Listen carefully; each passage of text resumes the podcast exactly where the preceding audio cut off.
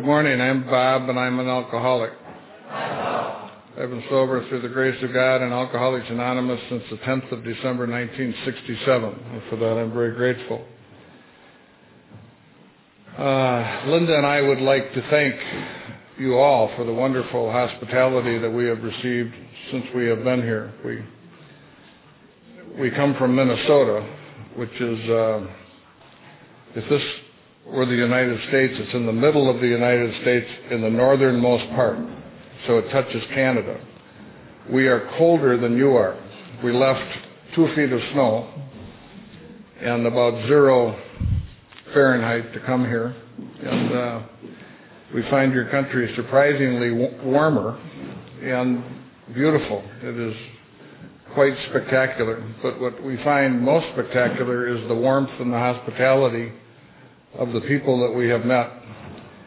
And the uh, the spirit of the people in the AA and Al-Anon community is uh, most noted. You know, it is.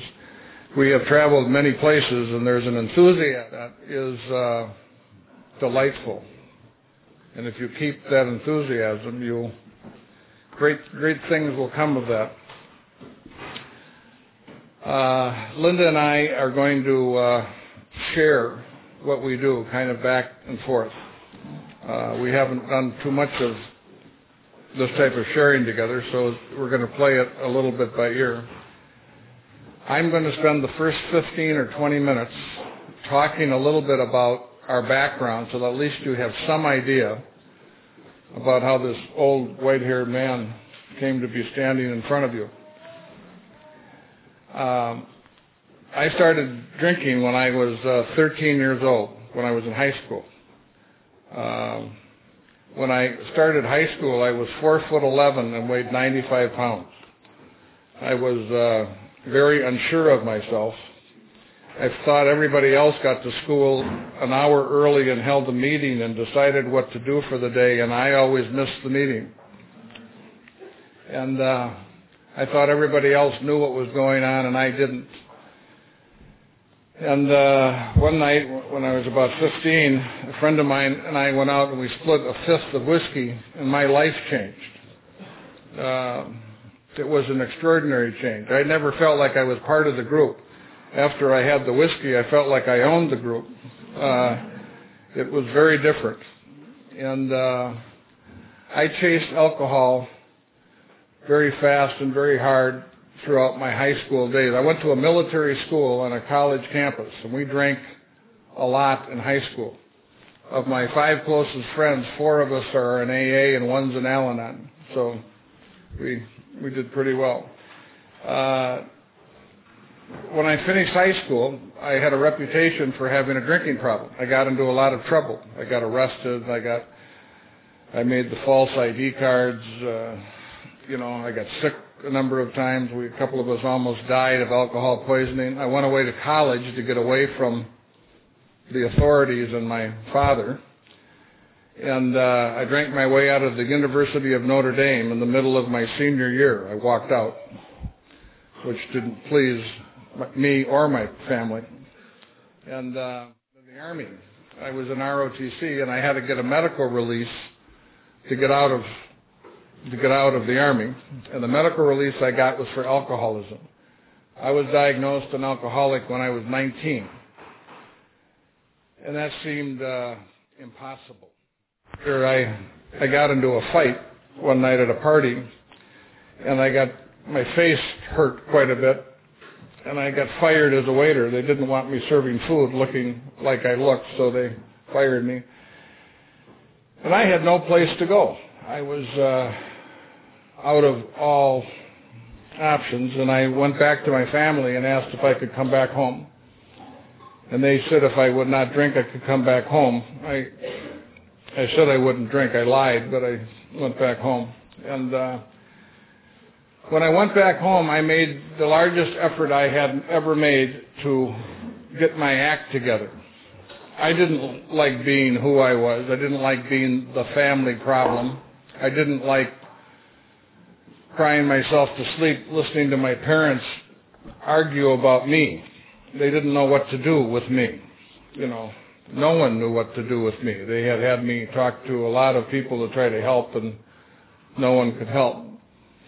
And when I moved back in the house, I thought if I could change my life, change the circumstances of my life, it would be different. So I got a job. I got back together with Linda. We had gone together for two years and broken up for the last year of my drinking. And I thought that if I got a good woman in my life, that would make a big difference. And uh, we became engaged to be married. And uh, I couldn't stop drinking. You know, I just couldn't shut it down. Uh, and now I'm working in a company and I'm the company drunk. You know, I am like Rudolph the red-nosed reindeer. I'm, you know, I'm in trouble immediately. Big corporations like to have you come in on Mondays and like to have you stay on Fridays, and I'm I'm a mess. And uh, I, I quit that job after six months, and I took another job selling, which gave me more flexibility. And um, after I had the job selling for about two months, I woke up. I went. One of my friends got married, and weddings were always good for about a week of drinking. And when uh, I woke up in my, in an apartment on Thursday afternoon, not having been to work Monday, Tuesday, and Wednesday, and I didn't know if I had a job or a fiance or a place to live until I was married, and I was just I was done. And I called Alcoholics Anonymous. And two men came out and talked to me at a cafe. And those two men sat me down and shared their story with me. And in the process of them sharing their story with me, they changed my life. We have many traditions in AA. One of the most wonderful is which is that we share from our heart, from our experience, our strength, and our hope not from our head. And when you do that, there's, you can help change someone's life. And they touched me. I went to my first meeting of Alcoholics Anonymous that night. And that was in August or July of 1967. I drank twice after that. After one month of sobriety, I drank on a business trip. And after three months of sobriety, I drank on our honeymoon. And the last drink I had was on our honeymoon. And uh, that was, I'm glad that was my last drink. And um, I'll share more of that when I tell my story tonight. But I came back and I got active in AA. And they told me in AA that alcoholism was threefold. It was physical, but it was also mental and spiritual. And that once I crossed the line from problem drinking into alcoholism, uh, my alcoholism affected me all the time. When I drank and when I didn't drink. The idea that my alcoholism could affect me when I didn't drink was a very new idea. I thought alcoholism only affected you when you drank. They told me that what AA was was very was more than just not drinking. They said, "Have you ever stopped drinking?" I said, "Yes." They said, "Did it work?" I said, "No." They said it didn't work for us either. What we do in AA is once we quit, we use the 12 steps to change to find a better way to live so that we don't have to go back to drugs or booze to do something for us that we're unwilling or unable to do for ourselves. And if we don't change, we're not going to remain sober because we don't know how to live sober. That was one of the best things anybody told me. Uh, Linda and I have gone together since our, since Linda's sophomore year in college, and we got married. We have three sons, 34 years old, 32 years old, and 23 years old. Linda has been an Al-Anon since July of 1967. August of 1967. And uh, that has been very important. I don't know that we would be married today if we each didn't have a program. Because when things go wrong, and they do go wrong, we've turned our lasers on ourselves rather than on each other. I think we might have melted each other had we not had the program. Uh, it has been a wonderful partnership. It is. Uh, we've had a lot of alcoholism in our family, but we've had a lot of recovery, and uh, we will, uh, in the process of sharing, uh, the uh, I experienced. I've been sober 36 years, so I've experienced a lot of life in those 36 years. I'm 60 years old. I was 20, I was one week into my 24th year when I sober when I got sober. Um, I've experienced a lot of business difficulty and, and a lot of life. Um, and I'll share more of that when I give my talk. But we have had success. You know, we've had the big houses and the Mercedes, and those sorts of things. And then when I was into my business career, uh, about 12 years ago, I went broke. So, you know, I went from doing very well to not doing horribly, and now I'm back doing pretty well. So, uh, being sober does not guarantee that you will ha- always have easy circumstances. It just guarantees that you will have the ability to deal with whatever circumstances that you have. So Linda and I are going to share, and uh, we're going to talk. We're going to use the steps as a structure of sharing. And I guess we're going to talk for about an hour, including this part that I just did.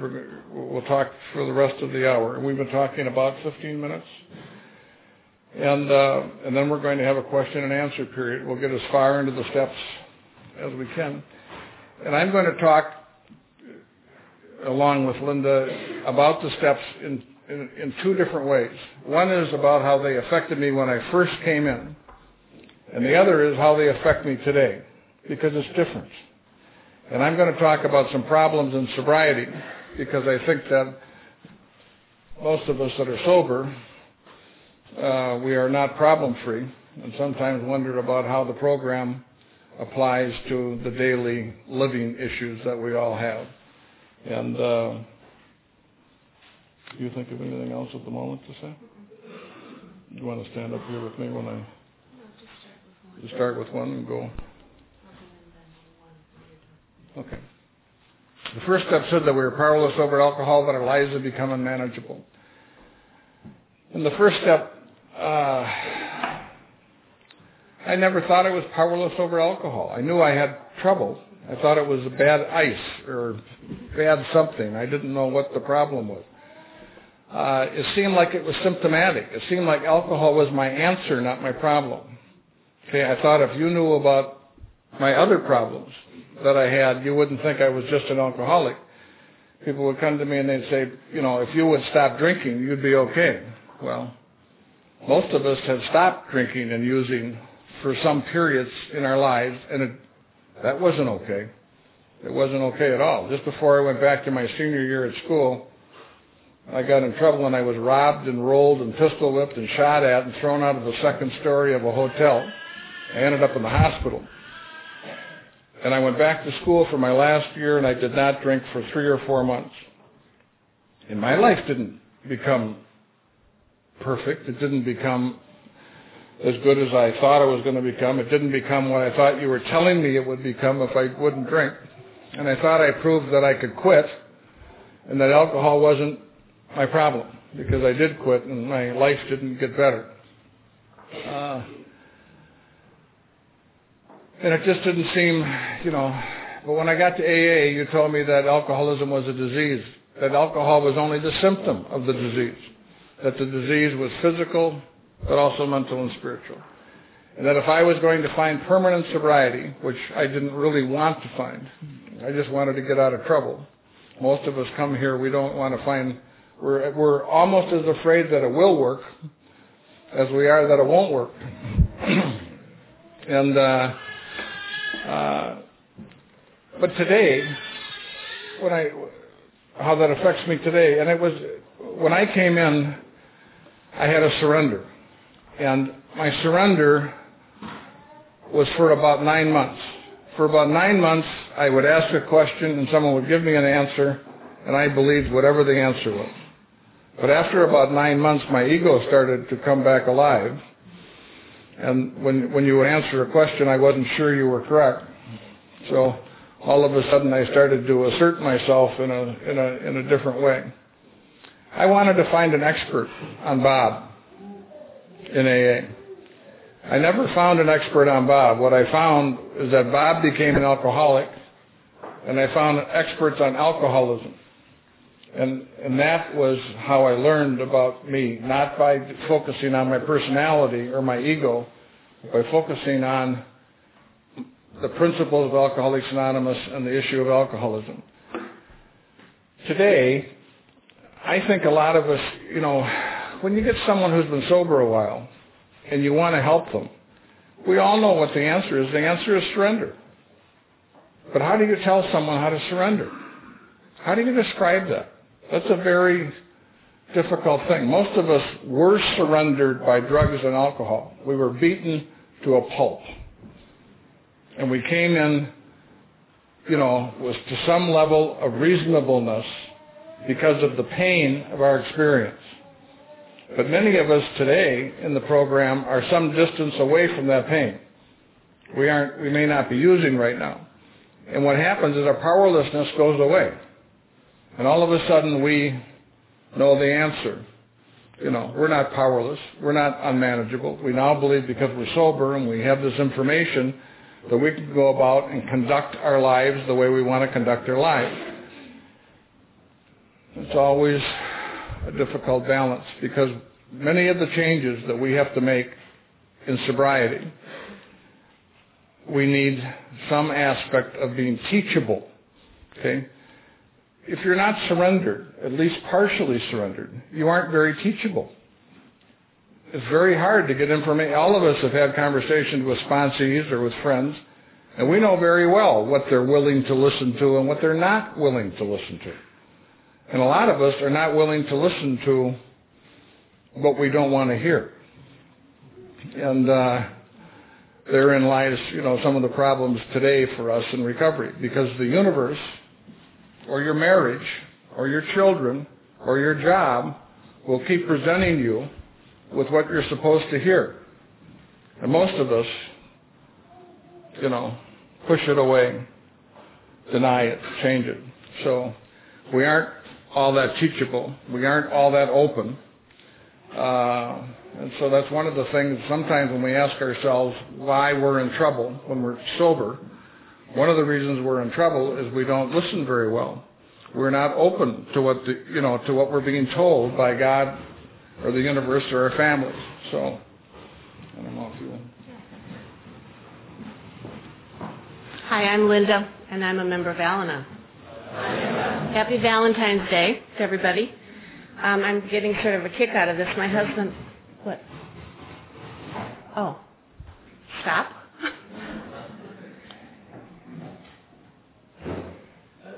Okay. Um, my husband normally talks a lot faster than that, so I'm sitting over here listening to sort of this different tempo, and it, it reminds me of a joke you used to tell. I'm not going to tell you the joke though. Um, uh, it's not appropriate. Um, thank you, everyone, for this incredible opportunity in your beautiful, beautiful country. We're having a great time. Uh, step one, I'm I'm sort of trying to look at this from the only eyes I have, which of course are the eyes of the Al-Anon, and how step one came in. And so I've been trying to sort of, um, I've been praying a lot, but also trying to think of, of times when I really felt like I surrendered. And um, there's one that's really profound, and it's um, we have, as Bob said, we have three kids, and, and uh, they're all in the program. And our middle son, um, probably was the most difficult, although Dan gave him a pretty good run for his money, but he was, I think, the most difficult for me, maybe. And I used to say, if you don't run around with her, or if you didn't hang out with him, you'd be okay. And I would not want him to have certain friends over because I knew that when those friends were around that Peter was using more. Um, I would refer to his friends as losers. If you didn't hang around with the losers, you wouldn't be the way you are. And the day came, and it was a hard day, when I realized that Peter was a loser. And Peter was hanging around with exactly the people he needed to hang around with to do exactly the things that he wanted to do. And it was one of those days when it was like someone hit me, you know, but it was a real surrender. And I knew that no longer did he have the choice. No longer did could I deny the fact that he had a problem and that he clearly was making the choices based on a disease. And it was a surrender for me. I realized there was unmanageability, but I certainly realized that I had absolutely no power. And um, alcoholics get beaten down by the disease, but Al-Anons get beaten down by it too. You know, we suffer, and um, because we love you, we hurt. We really hurt. So that's my my my story on on step one. That was profound. And do you want me to go into two, and then? Okay, and then our second step, because we came to believe that a power greater than ourselves could restore us to sanity. And um, my insanity with the kids was that I could make them safe. If they did what I told them to do, and it was all, you know, it's all an illusion, but it was an illusion that I believed. So the reason for for me that's insanity when you believe something that's not true to be true. And I thought that I could keep the kids safe. And um, you know, the day comes when you know you can't.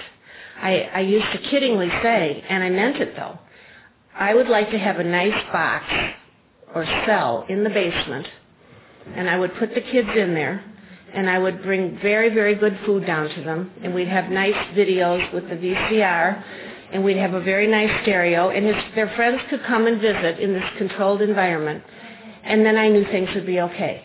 And of course it was a joke, but you know what? If I could have really made that happen, I would have given it a really good shot. You know, and so that was I've got lots of examples of insanity, but that was one of them. That I had the illusion that there was something I could do to keep my kids safe. And when you really, I guess that goes back to surrender. When you really surrender, you realize there is absolutely nothing you can do to control another person. And I've learned that in the program I've learned there are two things in life that I have any control over. I used to have control over everything, or thought I did, but now I know there are two things. One is my relationship with my higher power, and the other one is my attitude.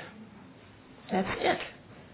And if you knew what I thought I could control, you know, that's really quite a cut. I guess I'll turn two over to you. Thank you.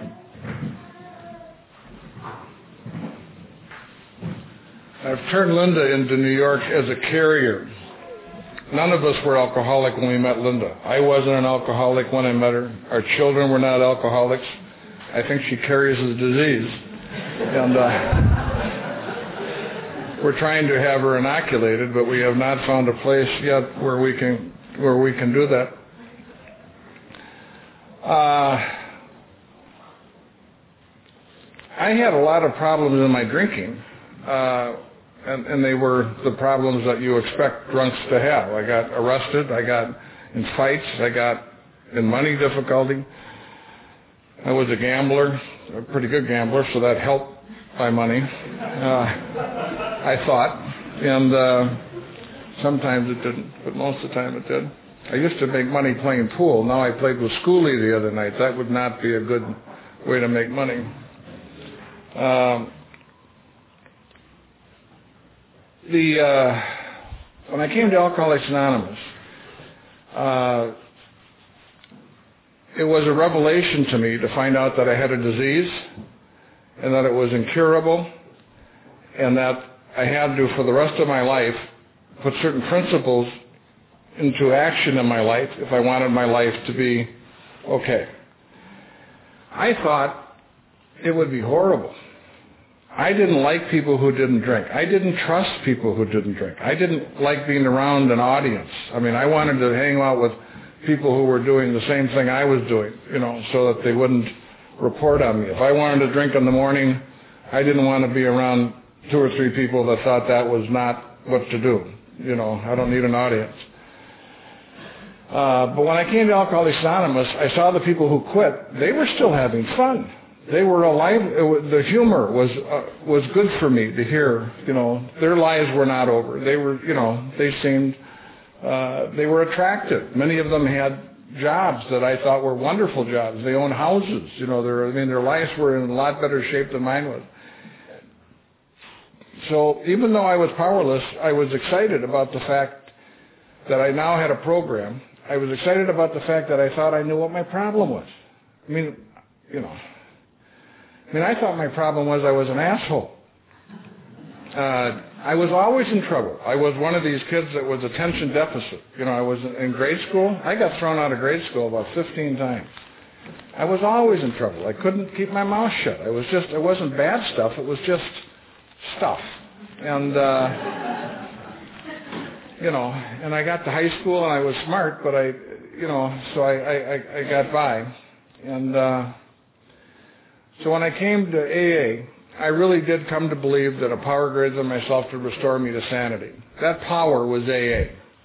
Uh, I had uh, a difficult relationship with the church. Uh, once I learned about sex and drinking, the church and I did not get along as well as as we might have, and uh, so I I really didn't want much to do with and uh, with church. But they made a distinction about spirituality, and I thought I could, you know, maybe deal with that. But I was pretty uncomfortable even with spirituality. When the meetings got talking about too much God, I went to the, we, we used to break in two groups, and I'd go to the other group, hoping that they weren't talking too much about God at that moment. Uh, but I really came to believe that AA would restore me to sanity. I came to believe that my sponsor, I have the same sponsor that I have when I walked in the front door which is not too many people. My sponsor's sober almost 50 years. He'll have 50 years in August. And uh, he's 84 years old and uh, still going strong. So well, I think he'll, I think he'll be there for it. And he was a great guy. Just he is a great guy. Just a wonderful. We went over for coffee just before. We go over once or twice a week for coffee. Linda's over there about as much as I am his wife was Linda's sponsor for many years before she died.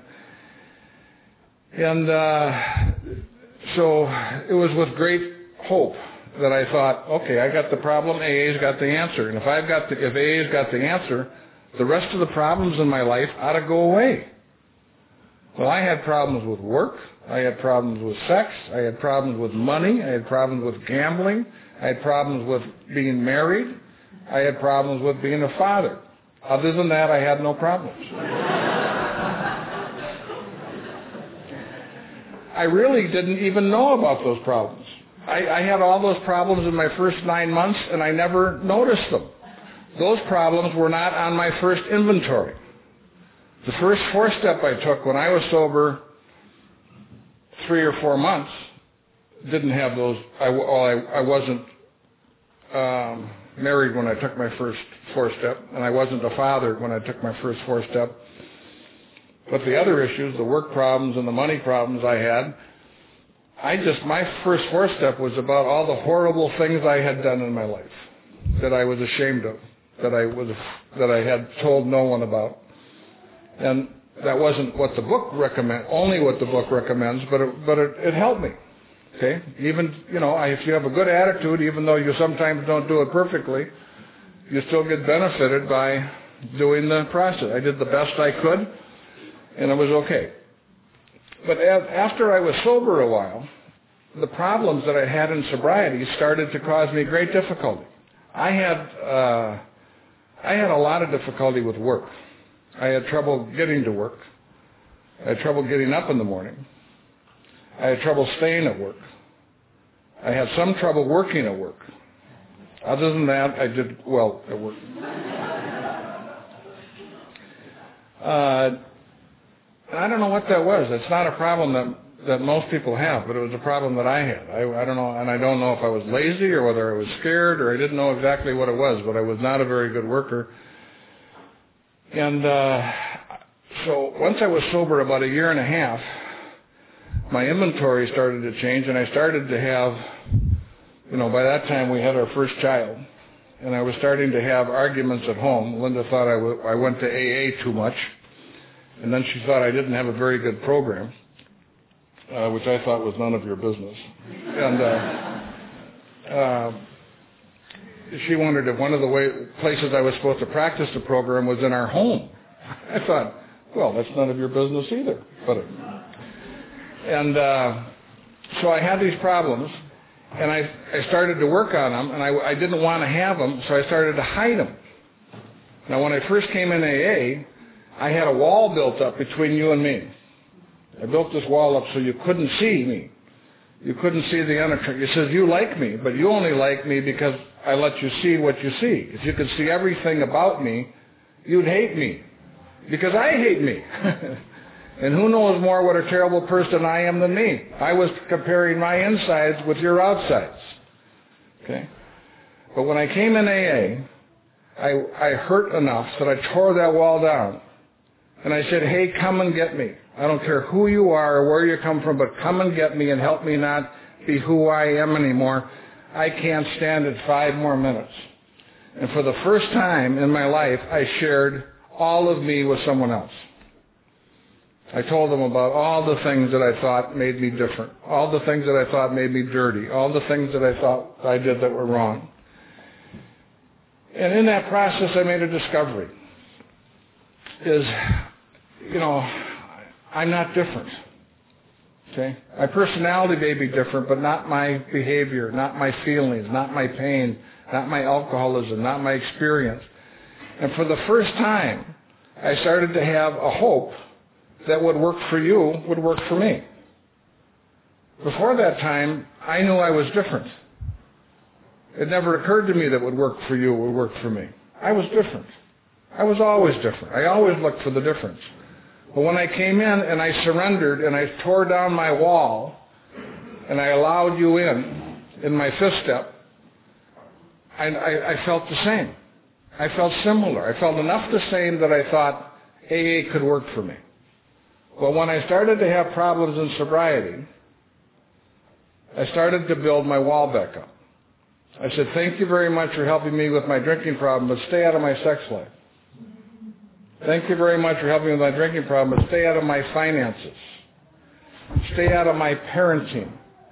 Stay out of my marriage. Stay out of my job. And brick by brick, sober in AA, I built my wall back up. And I found myself feeling separate, going to many meetings of Alcoholics Anonymous, reading the book, having sponsees, doing as good a job as I could with the steps at the time, I found myself, this was kind of almost unconscious.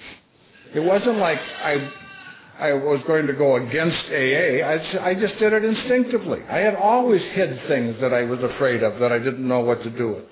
And all of a sudden I started to have problems in sobriety that I didn't know how to deal with them, so I started to hide them. I was telling my sponsor, about 65% of what was going on. Now, I know in Iceland you tell your sponsors 100%. And I, I think that that is very good that you do that. But I was only telling myself about 65%. I wasn't strong enough to be able to even tell myself the truth of what was going on. I wasn't able to see the truth of what was going on. And I think that's just the way it is. I, I think that that's the way it is for many of us. We don't, you don't get well all at once. You don't get rid of all the problems all at once.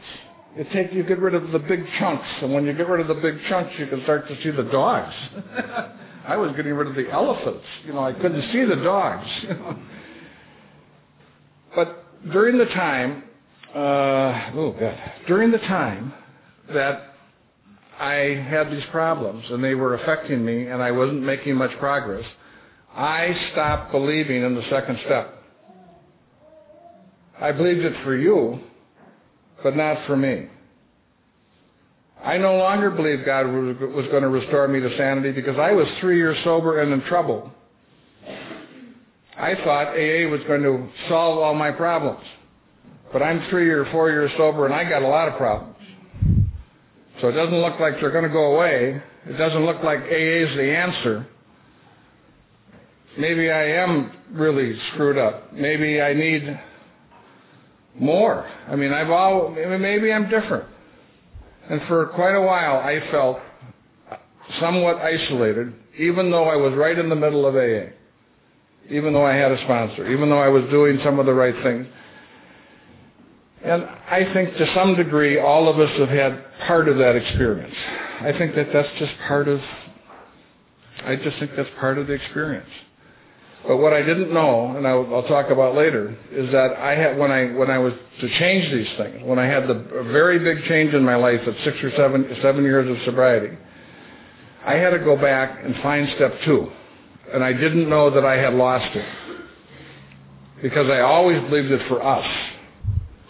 I just stopped believing it for me, which is an interesting. Yeah. Okay, step three is um, made a decision to turn our will and our lives over to the care of God as we understood Him. And um, you don't turn your will over to me. See what I have to put up with. um, in that step, the word that I liked and still like the most is the word care. And when I think of how I am when I take care of something, I really try to give my full attention to that. And I try to be very gentle and nurturing and tending to the problem or the issue or the person um, as much as I can. And um, if I try to do that, I can imagine that my higher power does that a whole lot better than I do that. And so there's a great comfort in, in that word for me. Um, and the other thing about it is, I don't believe that if, let's say this morning I didn't get up and I didn't, you know, say some prayers and turn my life over, I don't believe that because I did I didn't do that this morning, God says, uh-uh, you're out of my life today. I'm not going to, you know, have nothing to do with you today. You're just going to sort of flounder on your own. I don't believe that happens. Um, I believe I am in the care of God at all times whether I make that decision daily, three times a day, monthly, yearly, whatever. I believe I am in God's care. The thing that I think step three is for me is it's a step of cooperation. There's a plan for me. And my job is to show up for it, be present to it, and cooperate with it. Um, when the plan is something I like, it's very easy for me to do that. I can do that with gusto. I mean, I can do that with great enthusiasm and I look really good. But the days when it isn't to my liking, either I'm not feeling well, the people in my life are having issues, or they're not behaving. Um, once in a while, it's my turn. um, when I don't like the way life is going, it is still my job to cooperate with it, to be present to it, and to embrace it. And that's one of the things that the program has taught me. I that has probably been the hardest thing for me because I like to have my way. I really like to have my way. I, the, but the best thing for me is when I have my way and it pleases you too, then it's perfect. In other words, you do exactly what I want you to do, but you like it. Perfect. Um, but my job in step three, and I've learned it, it is not always going to be my way. But my job is to cooperate, embrace it, and do it gracefully. And not have to make it where, okay, I'm not going to get my way, but everybody else is going to pay for it. Um, that doesn't work for me. It doesn't work for you either, but it doesn't work for me. Okay. Thank you.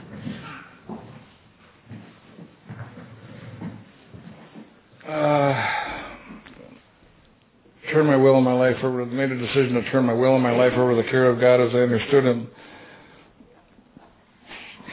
When I came in early in AA, um, it seemed like my whole attention was on mostly my drinking, mostly my drinking life. And so I, I, I had very little issue about turning my drinking life over to the care of God as I understood Him and the care of Alcoholics Anonymous. I just was, I loved AA a lot of people, the gift for me early in sobriety was that I, I thought AA was just fine. I worked with a lot of young people and they didn't like AA. You know, they didn't identify. I identified. I had trouble living the program, but I didn't have trouble going to the meetings and I didn't have trouble with the people. I liked the steps. I didn't always do them, but I liked them. And and uh, so forth. But I really didn't have any doubt that what they were talking about for me about you know that I you know I had screwed up most of the things in my life, such as it was at that time through drinking. I knew I was I needed to quit. And I knew that I couldn't drink. I just never been, I mean, I could outdrink many of my friends, but I couldn't drink with any control. I had lost that ability. I had gotten in trouble time after time after time after time. I had just lost the ability to make that decision. I knew I was done. Okay. Uh, the idea of turning my will and my life over about, I wanted my life to be better. I mean, why the hell else would I go to Alcoholics Anonymous? Why would I admit that I'm powerless? Why would I have hope that God was going to restore me to sanity? What did I want to do? I wanted to be a man. I wanted to be like my father. I wanted to have a family. I wanted to have a career. I wanted to have, you know, to be a success. I wanted, I wanted to be very different, very different than what I was at that moment. And I really knew that what they were talking about in AA and the principles they were talking about would move me in the general direction that I needed to go. I had, I had no argument with that. And for a long time, things were just fine. But when I started to have the problems in sobriety, when I started to hide them, when I started to have the unmanageability, when I identified the unmanageability, I thought, oh, I'll just use the steps on the unmanageability, you know, and I'll get rid of those too, just like I got rid of drinking. You know, so I would take these issues on. I would take work on, or I would take being a father on, you know, and I made very little success early on with these issues. You know, I make some success, I would take two steps forward and one step backwards. I felt like I was on the down escalator walking up. If I wasn't walking pretty fast, I I kept going back down. And the other problem I had is I, I was doing a number of things in gambling and some of the other areas of my life that I knew I would have to clean up if, you know, if I was going to be the kind of man that I wanted to be. And uh, so it was like uh, I knock on the door and God says, who's there? And I said, God is Bob. And God says, what do you want? And I said, well, I want to turn myself in, you know. I'm having a lot of trouble. and it seems like the people who have a better relationship with you than I have are doing better than I'm doing. So I want to turn myself in. And God's going to say, okay. And then you know what God's going to say? I'm going to say to God the same thing that all my sponsees say to me when they come over to the house. What do I do? And what do you think God's going to say? Get up in the morning. Go to work. Stay at work. Work at work. Be kind and loving to your children. Be kind and loving to your wife. Get on a budget. Don't spend more money than you make. Stop gambling. Stop smoking. Hell, if I could do all those things, I wouldn't need God. You know, I mean, I was. I mean, I mean so my idea was, what's the use of developing a relationship with God if you can't fulfill the conditions of the relationship? So I felt if I open myself up to God, He's going to ask me to do a whole bunch of things I've been trying to do and can't do. So as soon as I get my act cleaned up, maybe I'll go over to God. But right now, I'm screwed. I don't know what, you know, I'm caught in the middle. And I stayed in the middle for a long time. And I mean, I think a lot of us think that if we really turn ourselves over to God, we're going to end up in China as missionaries, or we're going to, you know, it's going to be a very dull life, you know. And uh, and I really think we have an idea that that there there isn't any fulfillment of ourselves in that process. Certainly no sex, probably no money, but for sure no fulfillment. And uh, uh, and so I, I really think that I was afraid of God. I think I was afraid of what I would have to do. I think I think I felt like I couldn't do the things that I really needed to do. And I, I think we have to. I think a lot of us are conflicted around those things, and and many of us don't have that conversation. We don't have it with. Uh, I know I didn't have it with my sponsor, and I and I haven't with the regularity that I wish I had had. I've had some of that conversation with my sponsees You know, uh, and, and now I'm starting to do that with more depth. You know, not, I'm not as worried about scaring them. We're just having a conversation about what they think about their relationship with their higher power, what they're afraid of or not afraid of. And I think a lot of us are out of touch with our values, especially a lot of the younger people today. They haven't had quite as traditional an upbringing. You know, uh, I feel like we're certainly in the United States. I feel like we're losing some of our our contact with core values. Uh, uh, and a lot of these kids who start using it 12 and 13 and 14 and 15 years old weren't connected with anything, you know, when they came in the program. So uh, I agree with Linda. When I finally woke up at seven or eight years, which I will talk about later, Uh, I realize that my life, I'm an ant on a log going down a river. It looks like I'm steering it, but it's an illusion. My life is right now, has always been, and will always be in the care of God as I understand it. That's the relationship. It's the nature. It, it, that's just the way it is. And I really think that part of what happens to us as we walk through our recovery is we become more aware. We become more conscious. And it was we strip away some of the things that stop us from seeing, and we start to feel ongoingly that connection. Where when we're early in our recovery or not in recovery, our egos are the only thing we can feel. And when our egos are in charge, we're separate. We're different. We're in our tanks with the slit, with the machine gun, you know, driving through life, shooting people. We do not feel connected. We don't feel part of. We don't feel God-centered. We feel different and antagonistic. And those are the two choices we seem to have. Have a God-centered life and suffer the consequences or a self-centered life and suffer the consequences. Very different experiences in those things. But it takes a degree of trust that many of us do not have to turn your will and your life over to the care of, a, of your higher power and to rely on that. Most of us, if people ask us, we experience a great deal of fear, a great deal of anxiety, a great deal of pain, a great deal of stress. Uh, those are not symptoms of having a strong relationship with a higher power. Those are not symptoms. I mean, those are symptoms of people who feel that they have to make certain things happen in the world, or the world's not going to be okay. And that, which is how I often feel like I've got to get the deal done. This is for money. I better handle it. You know, I feel like I've got my. I'm in the real estate development business and real estate investment business. I have, you know, and the management business. I have three or four hundred employees that we have. You know, this is not a. You know, you have to meet the overhead and do different things, and you know you kind of feel like it's I have to, I have to, we have, you know, and all of a sudden you feel like you're in charge of this bloody thing. When that's kind of an illusion too. You'll certainly have responsibilities in that process, but you are not God. And and uh, uh, and when you feel like the buck doesn't stop with you, I mean, when there when you don't have to explain everything that happens in life, when you can trust when you can just have a sense that it's going to be okay, when you can allow other people to have their experience and their feelings. I used to, every time Linda would get upset with me, which was fairly often, uh, when, when I would go give AA talks, I was gone 20 weekends a year giving AA talks, you know, and, and she'd always say, I wish you wouldn't go.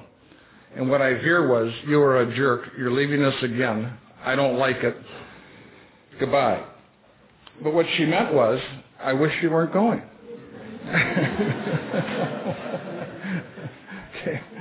And I would think that I would have to change your mind so that she wouldn't feel that way. And that wasn't my job. It's not, you know, to have someone allow someone to have the dignity of being where they are and who they are and how they see some of that. It's, it's not my business. But for a long time, it was my business. How my children thought, how they felt, what they said controlling all those things.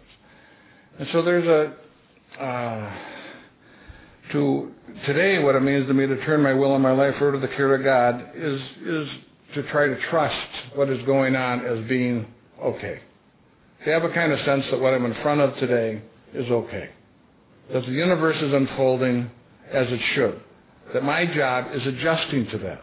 They told me early on in AA there's two ways to be happy. Get what you want which isn't all that likely. Or change the way you react to whatever does happen. And they said, you can do that, and that isn't dependent upon any other human being. That was a fascinating idea for me. I didn't do it very often early on. But I do it today. I really have a sense that my job is just to be in front of what's going on and to adjust myself to what that is and try to maintain an attitude that it's okay. And, and to me, that's how my relationship of turning my will and my life over to the care of God shows up. Whether I'm able just to be in the day, be in the moment. I was always running away from yesterday, running towards tomorrow. What had to happen tomorrow to make my life okay. My salvation was in the future. It was never now. And today, it's now. So, um, that's about, and then we're going to do questions, and that's about an hour, isn't it? Or not quite, but we'll do that.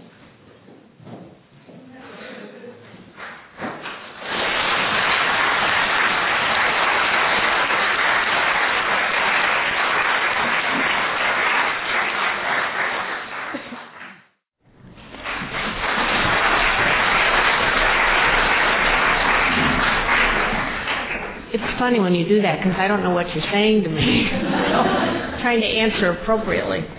Um, my name's Linda, and I'm a member of Al-Anon. Hi, everybody. Step four and five, I'm going to address them briefly just from the standpoint of Al-Anon, and um, then Bob will take over from the AA point. Um, when I first came to Al-Anon, I had absolutely, positively no intentions of ever taking step four and five. You didn't know that. I didn't make that clear to you, but that was the way it was going to be. I was not going to do them. I didn't need them. I was raised a Catholic.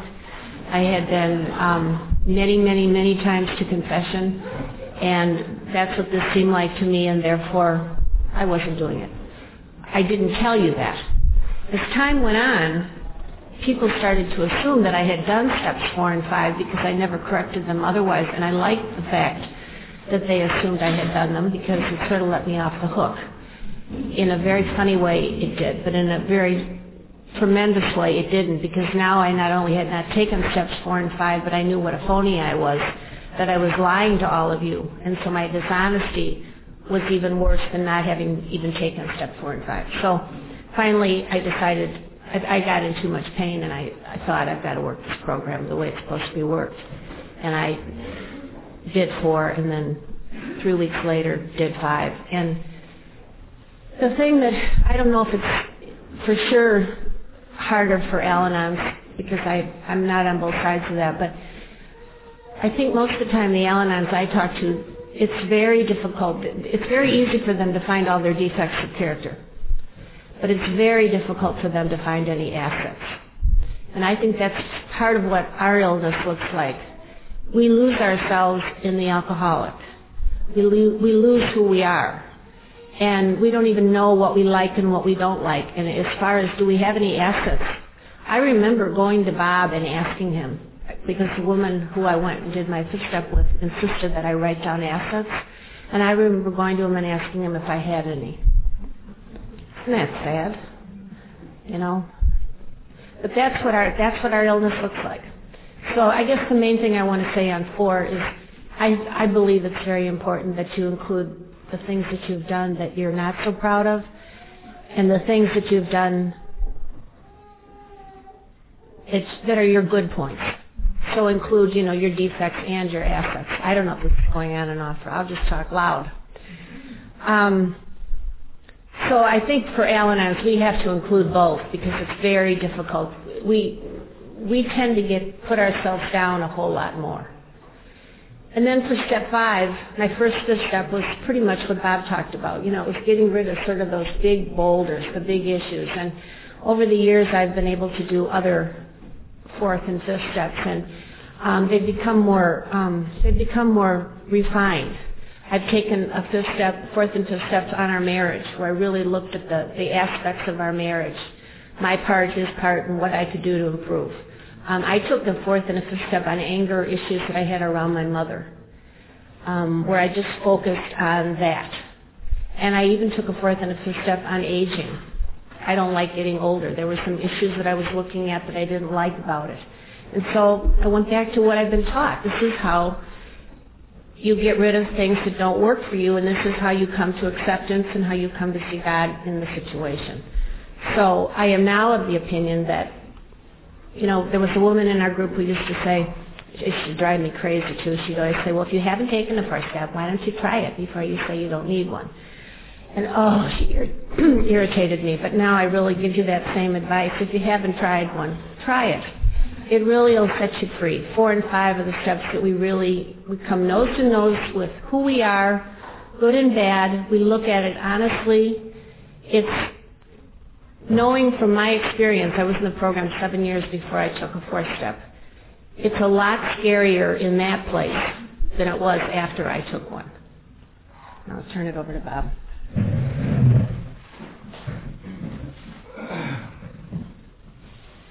Hi, I'm Bob. I'm an alcoholic. Uh, the question is, if you're married, do you have to do an inventory? Uh, or do you have one done for you?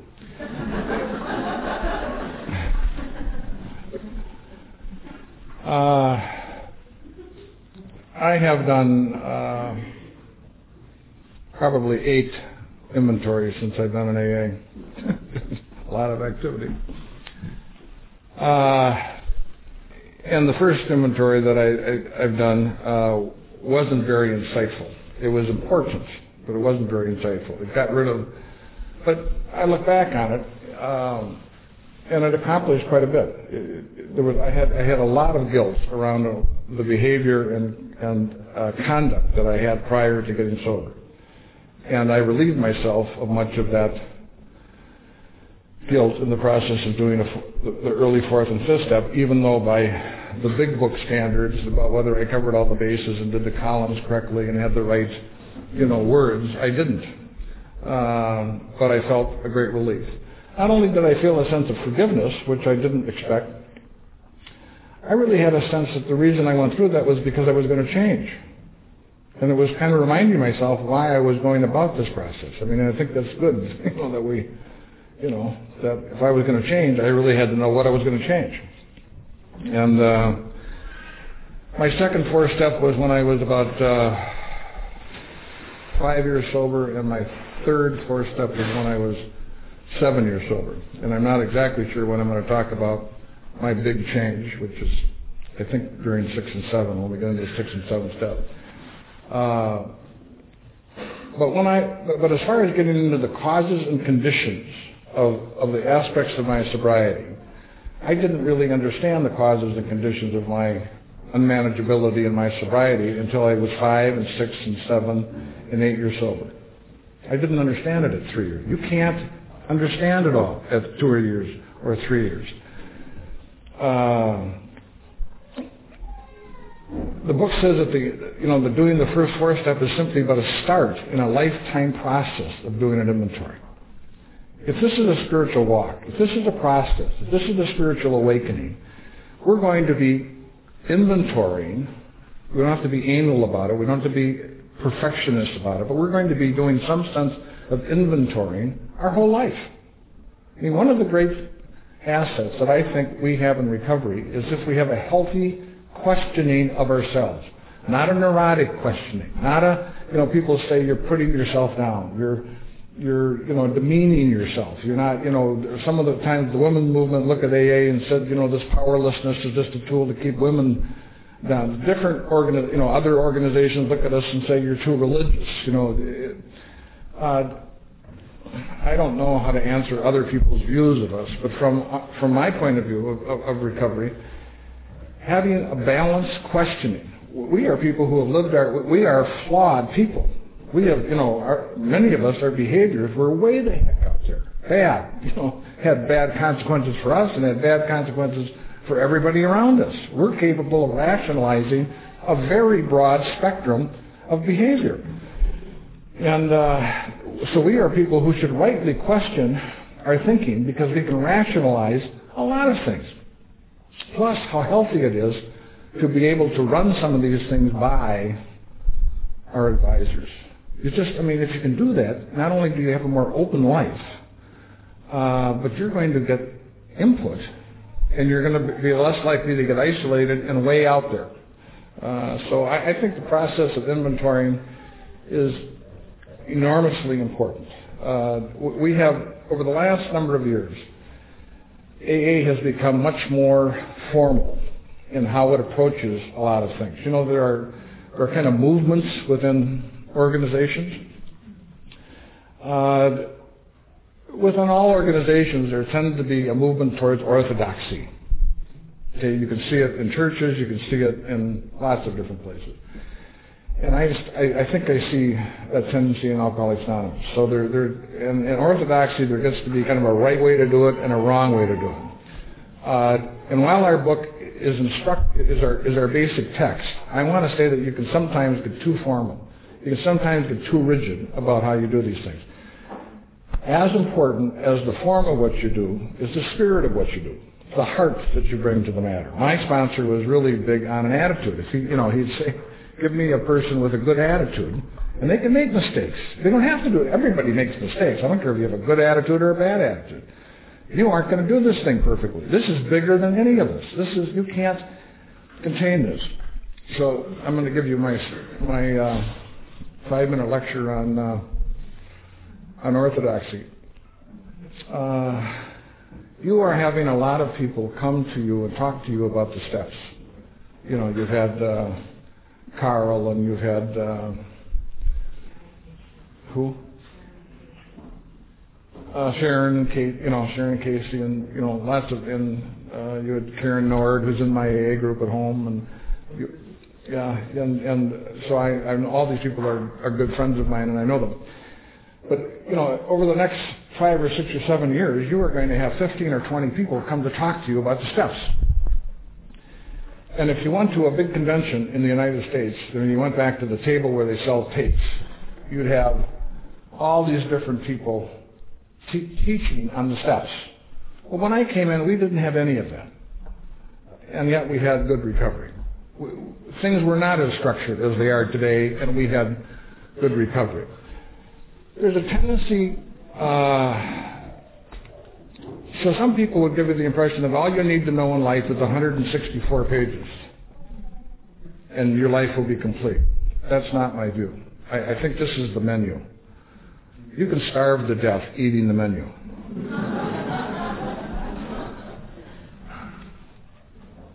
you need the food. The food is of God.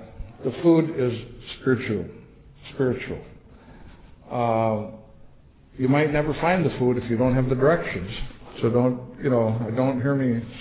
I don't want to make it sound like I don't want the directions. I want the direction, but it's a description. As the holy man said, when the master points to the moon, all the idiots uses the finger. You know, the finger is not the object. The moon is the object.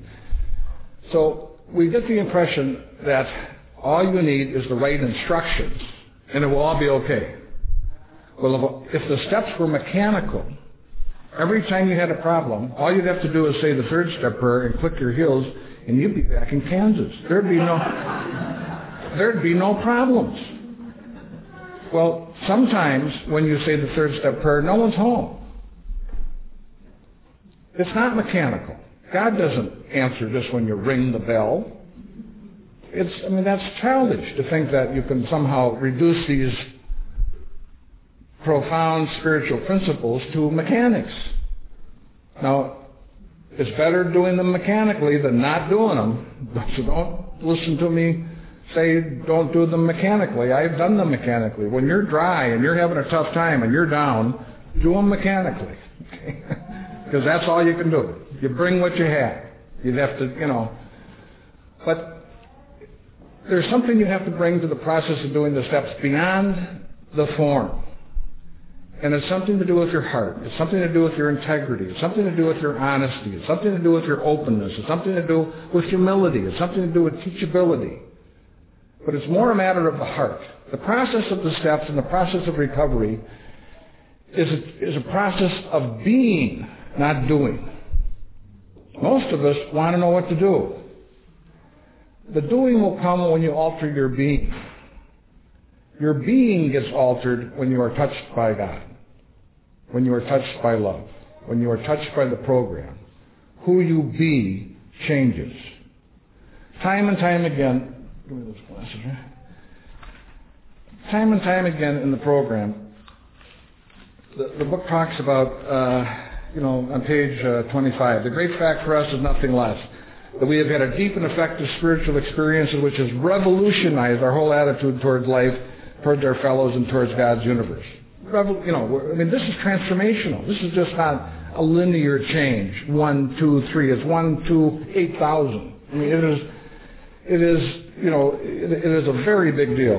When uh, Silkworth talks about early on the deal. This is very early in the program. And Silkworth talks about, he says, on the, he's talking about unless an entire psychic change can take place, there's little hope. And then he says, on the other hand, strange as it may seem to those who don't understand, once a psychic change has occurred, the very same person who seemed doomed, who had so many problems he despaired of ever solving them, suddenly finds himself able to control his desire for alcohol, the only effort be necessary to follow a few simple rules.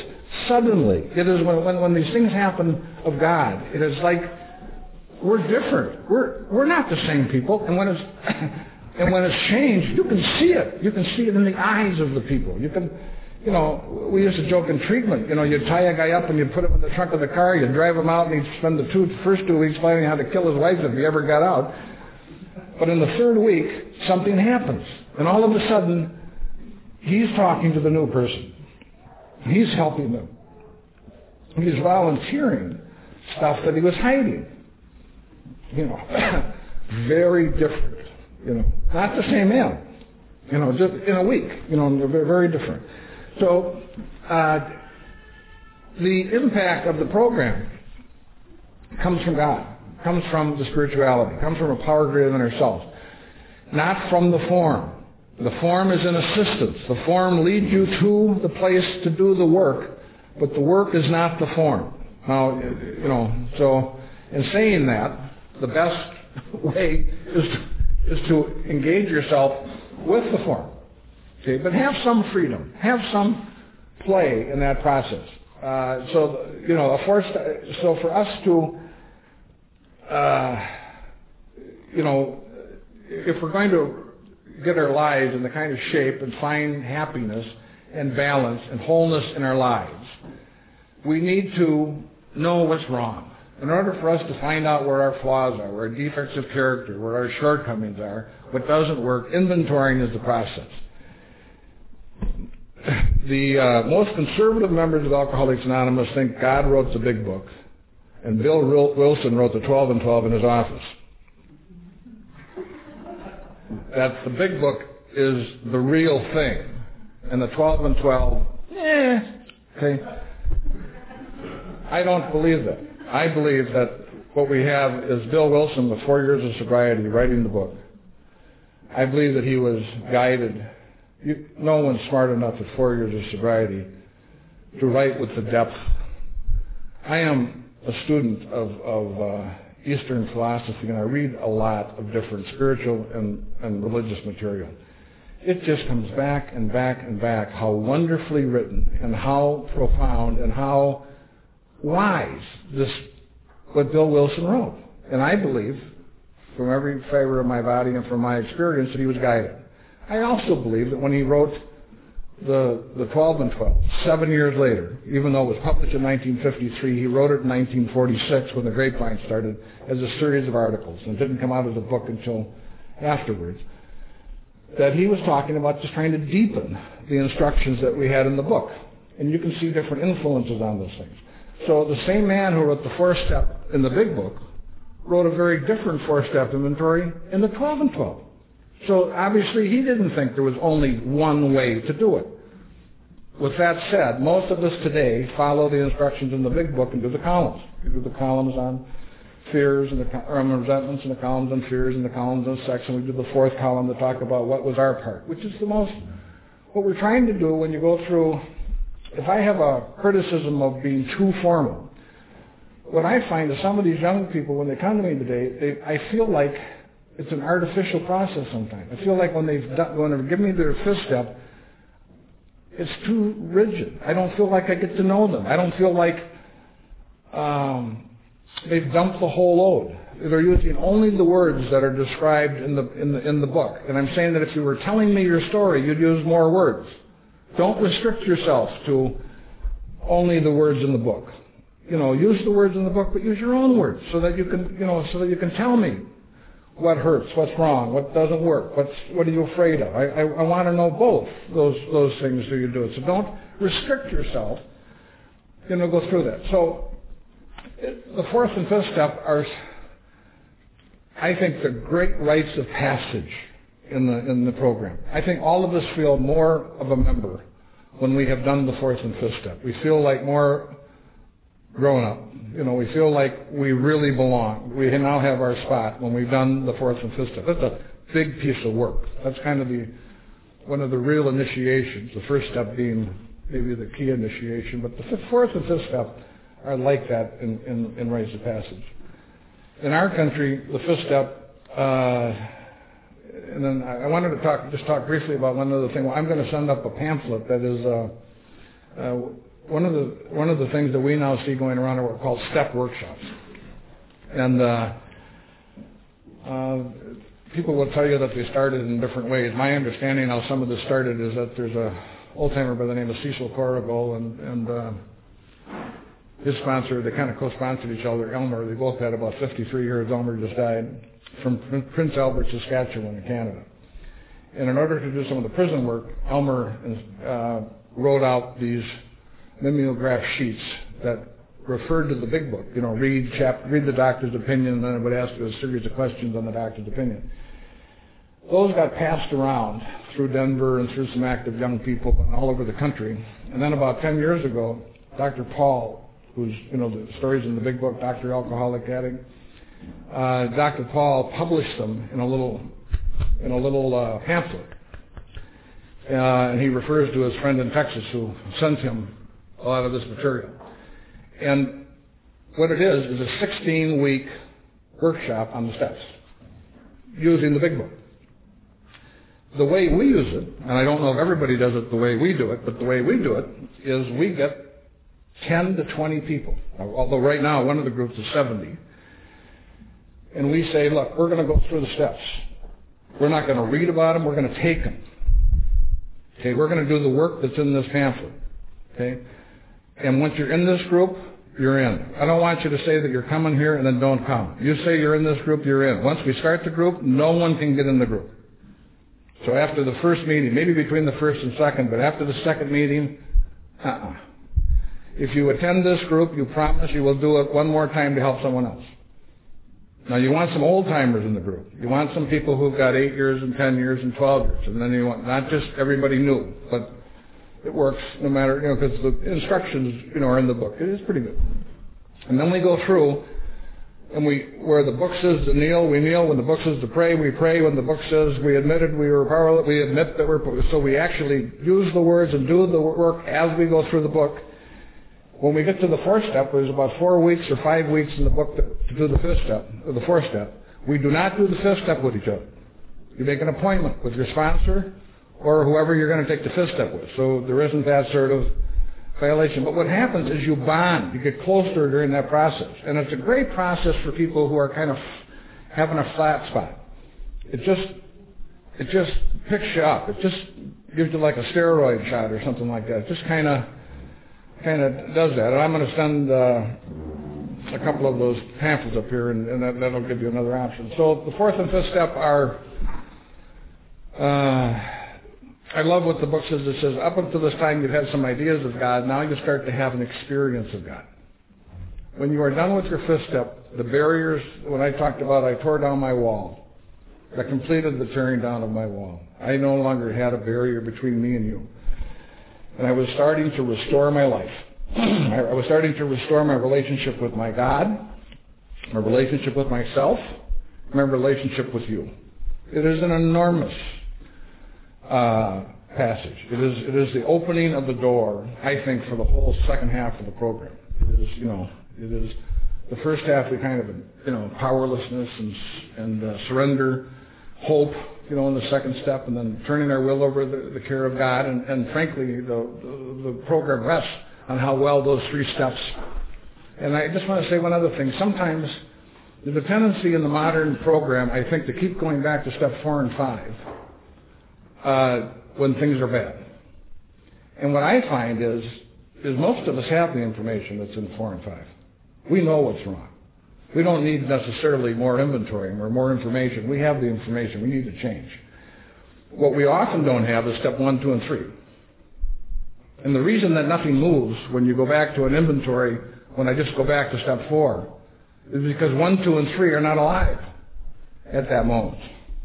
If you really want things to move, you should go back and find out whether one, two, and three are alive when you go to do four and five and six and seven. Because if you don't, if one, two, and three are not alive, when you do four and five, you're not going to get any result out of six. You, you are not probably going to get the whole result that you would might hope to have in six and seven. I'm going to rush ahead and do six and seven, and Linda can add too. What I want to add to this, and this is kind of funny. Usually, when we do these, when I do this weekend, I give my talk Friday night, and people know the details, more details of my life. Today, we don't have that format, so it's kind of awkward because I'm going to give my talk tonight.